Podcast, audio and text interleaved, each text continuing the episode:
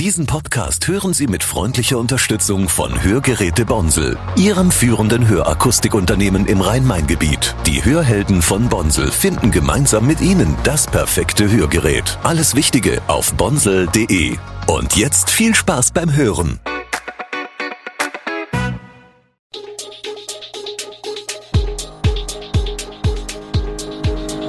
Gude, unser morgendliches News Update. Das Wichtigste aus Südhessen für Sie im Überblick. Guten Morgen aus Darmstadt an diesem 29. September. Der Ausverkauf im Darmstädter Karstadt hat begonnen, Millionenförderung für Schloss Erbach und Urteilsverkündung im Fall Eileen. Das und mehr gibt es heute im Podcast. Es ist das Ende einer Ära in Darmstadt. Der Kaufhof schließt zum 31. Januar 2024 seine Tore. Die Schaufenster sind schon weitgehend leer geräumt. Der Ausverkauf hat am Donnerstag um 10 Uhr offiziell begonnen. Während am Eröffnungstag des Darmstädter Kaufhofs am 14. Oktober 1953 noch Menschenmassen vor der Tür standen, sah es anlässlich der Schließung ganz anders aus. Um 10 Uhr stehen rund ein Dutzend Leute vor dem Haupteingang. Dazu gehört auch Jasmin Meyer, die von der Schließung total entsetzt ist. Für sie sei der Laden auch eine Begegnungsstätte. Renate Stephan erzählt, dass sie in den 60ern hier gelernt hat. Dass die Kollegen nun vor die Tür gesetzt würden, sei schlimm. Insgesamt ist eine auffallend generationen- und geschlechterübergreifende Kundschaft ist in den Gängen und zwischen den Wültischen anzutreffen. Und die Meinung der Kunden ist einstimmig. Die Schließung ist ein Verlust. Der Bund hat zugestimmt, das Schloss Erbach im Zuge des Programms Kulturinvest mit 12,52 Millionen Euro zu fördern. Für den Betrieb des Anwesens sind seit Jahresbeginn die staatlichen Schlösser und Gärten in Hessen zuständig, die sich im Bund für die Förderung des Baus einsetzten. Die Förderung soll für die Sanierung und Restaurierung des Schlosses genutzt werden, die aktuell auf 25 Millionen Euro geschätzt wird. Die verbleibenden 50 Prozent werden voraussichtlich vom Land Hessen übernommen. Geplant ist die Restaurierung historischer Oberflächen sowie die denkmalgerechte Grundsanierung und die Instandsetzung der Innen- und Außenanlagen. Diese sollen den historischen Charme des Schlosses bewahren. Das Schloss Erbach ist ein barocker Bau, der ursprünglich eine mittelalterliche Burg war und ehemals als Residenz für Grafen gedient hat. 2005 ging es, gemeinsam mit seinen historischen Sammlungen in den Besitz des Landes über.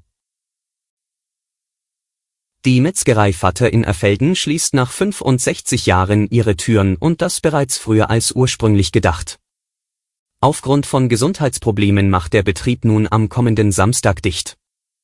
Mit der Resonanz, die diese Nachricht auslöste, haben die Brüder Jürgen und Uwe Vater allerdings nicht gerechnet.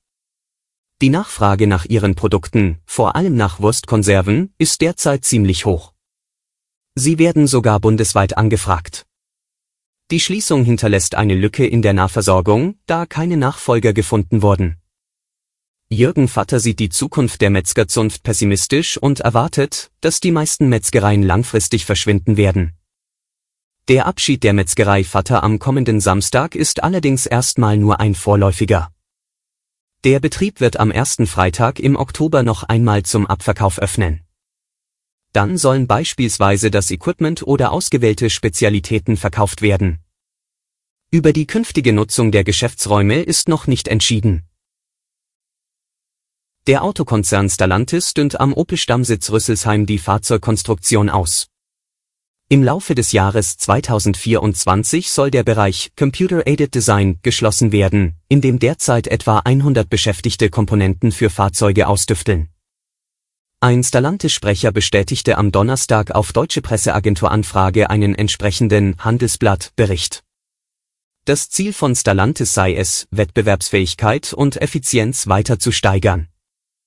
Nach Informationen des Betriebsrats wurden die Betroffenen in der vergangenen Woche über die Pläne informiert.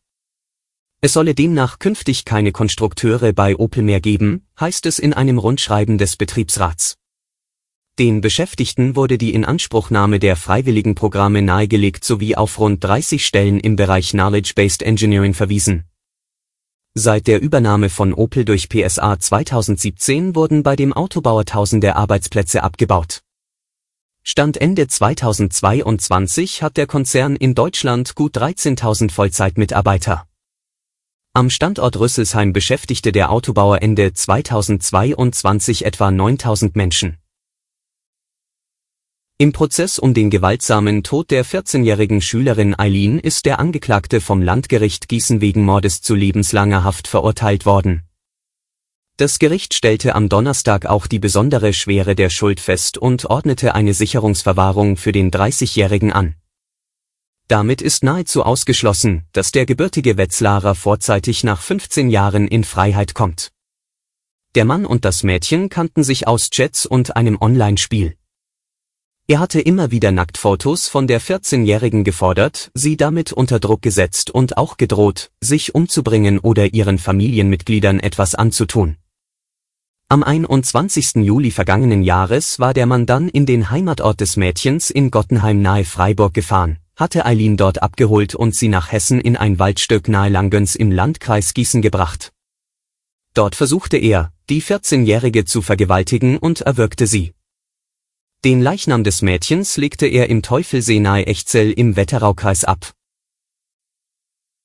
Alle weiteren Hintergründe und Nachrichten lesen Sie auf www.echo-online.de.